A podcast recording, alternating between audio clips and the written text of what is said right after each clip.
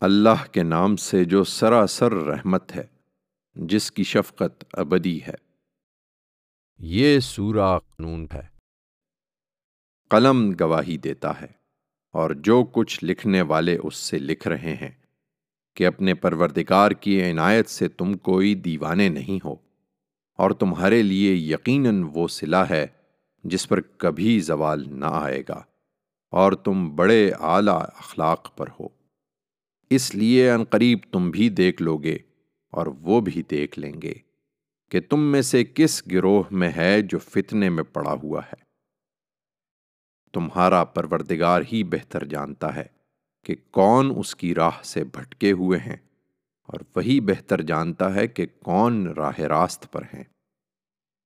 اس لیے تم ان جھٹلانے والوں کی کسی بات پر کان نہ دھرو۔ یہ تو چاہتے ہیں کہ تم ذرا نرم پڑو۔ پھر یہ بھی نرم پڑ جائیں گے۔ ہرگز کان نہ دھرو کسی ایسے شخص کی بات پر جو بہت قسمیں کھانے والا ہے۔ بے وقت ہے، اشارہ باز ہے، چغلی لیے پھرتا ہے، بھلائی سے روکتا ہے، حد سے بڑھ جانے والا ہے، حق مارتا ہے، پتھر دل ہے، اور اس پر مزید یہ کہ بے اصل بھی ہے۔ یہ اس بنا پر ہے کہ اس کے پاس بہت مال ہے اور بیٹے ہیں۔ ہماری آیتیں اسے سنائیے تو کہتا ہے، یہ تو اگلوں کے افسانے ہیں۔ سمجھتا ہے کہ وہ بڑی ناک والا ہے۔ اس کی یہ سونڈ ہم آن قریب داغ دیں گے۔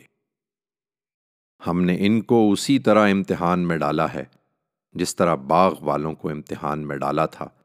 جب انہوں نے قسم کھائی کہ وہ اپنے باغ کے پھل صبح سویرے لازمن توڑ لیں گے۔ اور کسی غریب اور مسکین کے لیے کچھ بھی نہ چھوڑیں گے۔ پھر وہ سوئے پڑے تھے کہ تمہارے پروردگار کی طرف سے ایک پھرنے والا اس پر پھر گیا اور ان کا وہ لہلہاتا ہوا باغ اس طرح ہو کر رہ گیا جیسے کٹی ہوئی فصل ہو۔ چنانچہ صبح ہوئی تو ایک دوسرے کو پکارنے لگے کہ پھل توڑنے ہیں، تو چلو سویرے اپنے کھیت پر پہنچو۔ پھر چل پڑے اور آپس میں چپکے چپکے کہتے تھے کہ دیکھنا آج کوئی مسکین تمہارے پاس باغ میں آنے نہ پائے۔ وہ بڑے جوش میں نکلے۔ اس خیال میں کہ سب ان کی دسترس میں ہے۔ مگر جب باغ کو دیکھا تو بولے، ہم ضرور راستہ بھول گئے۔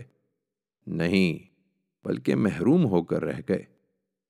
ان میں جو سب سے بہتر آدمی تھا، اس نے کہا میں نے تم سے کہا نہ تھا کہ تم اپنے پروردگار کی تسبیح کیوں نہیں کرتے؟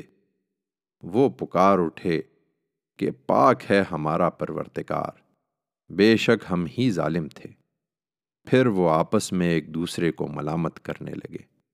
بولے، ہائے ہماری بدبختی، ہم ہی سرکشی میں مبتلا رہے۔ بعید نہیں کہ ہمارا رب اس کی جگہ اس سے بہتر باغ ہمیں عطا فرما دے۔ ہم اپنے رب ہی کی طرف لوٹتے ہیں۔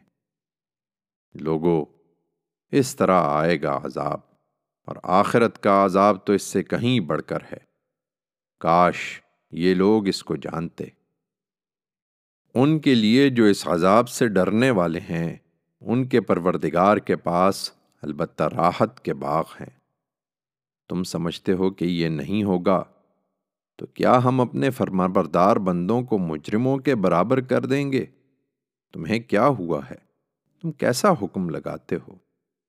کیا تمہارے پاس کوئی کتاب ہے جس میں تم پڑھتے ہو کہ وہاں تمہارے لیے وہی کچھ ہے جو تم پسند کرو گے؟ کیا تمہارے لیے ہم پر کوئی قسمیں ہیں جو قیامت تک چلی جائیں گی کہ تمہارے لیے وہی کچھ ہے جو تم حکم لگاؤ گے؟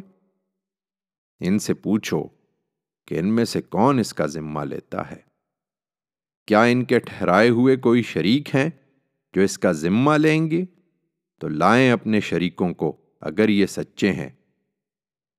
یہ اس دن کو یاد رکھیں جب بڑی ہلچل پڑے گی اور یہ سجدے کے لیے بلائے جائیں گے تو سجدہ نہ کر سکیں گے۔ ان کی آنکھیں جھکی ہوں گی، ان پر ذلت چھا رہی ہوگی۔ یہ ظالم ان کی کمر تختہ ہو گئی۔ یہ اس وقت بھی سجدے کے لیے بلائے جاتے تھے جب یہ بھلے چنگے تھے۔ سو اب مجھے اور ان کو جو اس کلام کو جھٹلا رہے ہیں چھوڑ دو۔ ہم ان کو وہاں سے بتدریج دباہی کی طرف لا رہے ہیں جہاں سے یہ نہیں جانتے۔ اور میں ان کو ڈھیل دے رہا ہوں کہ اپنا زور لگا لیں۔ اس لیے کہ میری تدبیر بڑی محکم ہے۔ یہ سنتے کیوں نہیں؟ کیا تم ان سے کوئی معاوضہ چاہتے ہو کہ یہ اس کے تاوان سے دبے جاتے ہیں؟ یا ان کے پاس غیب کا علم ہے کہ آخرت میں بھی یہی سرخرو ہوں گے اور یہ اس کو لکھ رہے ہیں؟ نہیں، کچھ نہیں۔ اس لیے، اے پیغمبر تم اپنے پروردگار کے حکم کے انتظار میں صبر کیے رہو اور اپنی قوم کے معاملے میں مچھلی والے یونس کی طرح نہ ہو جاؤ۔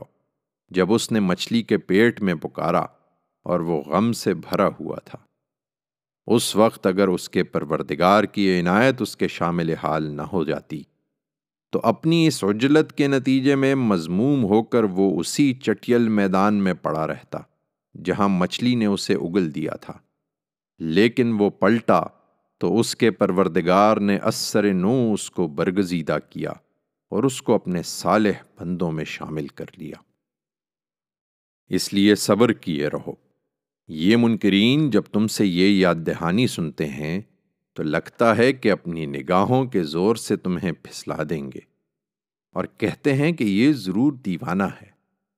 درا حال کہ یہ تو سارے جہان والوں کے لیے ایک یاد دہانی ہے۔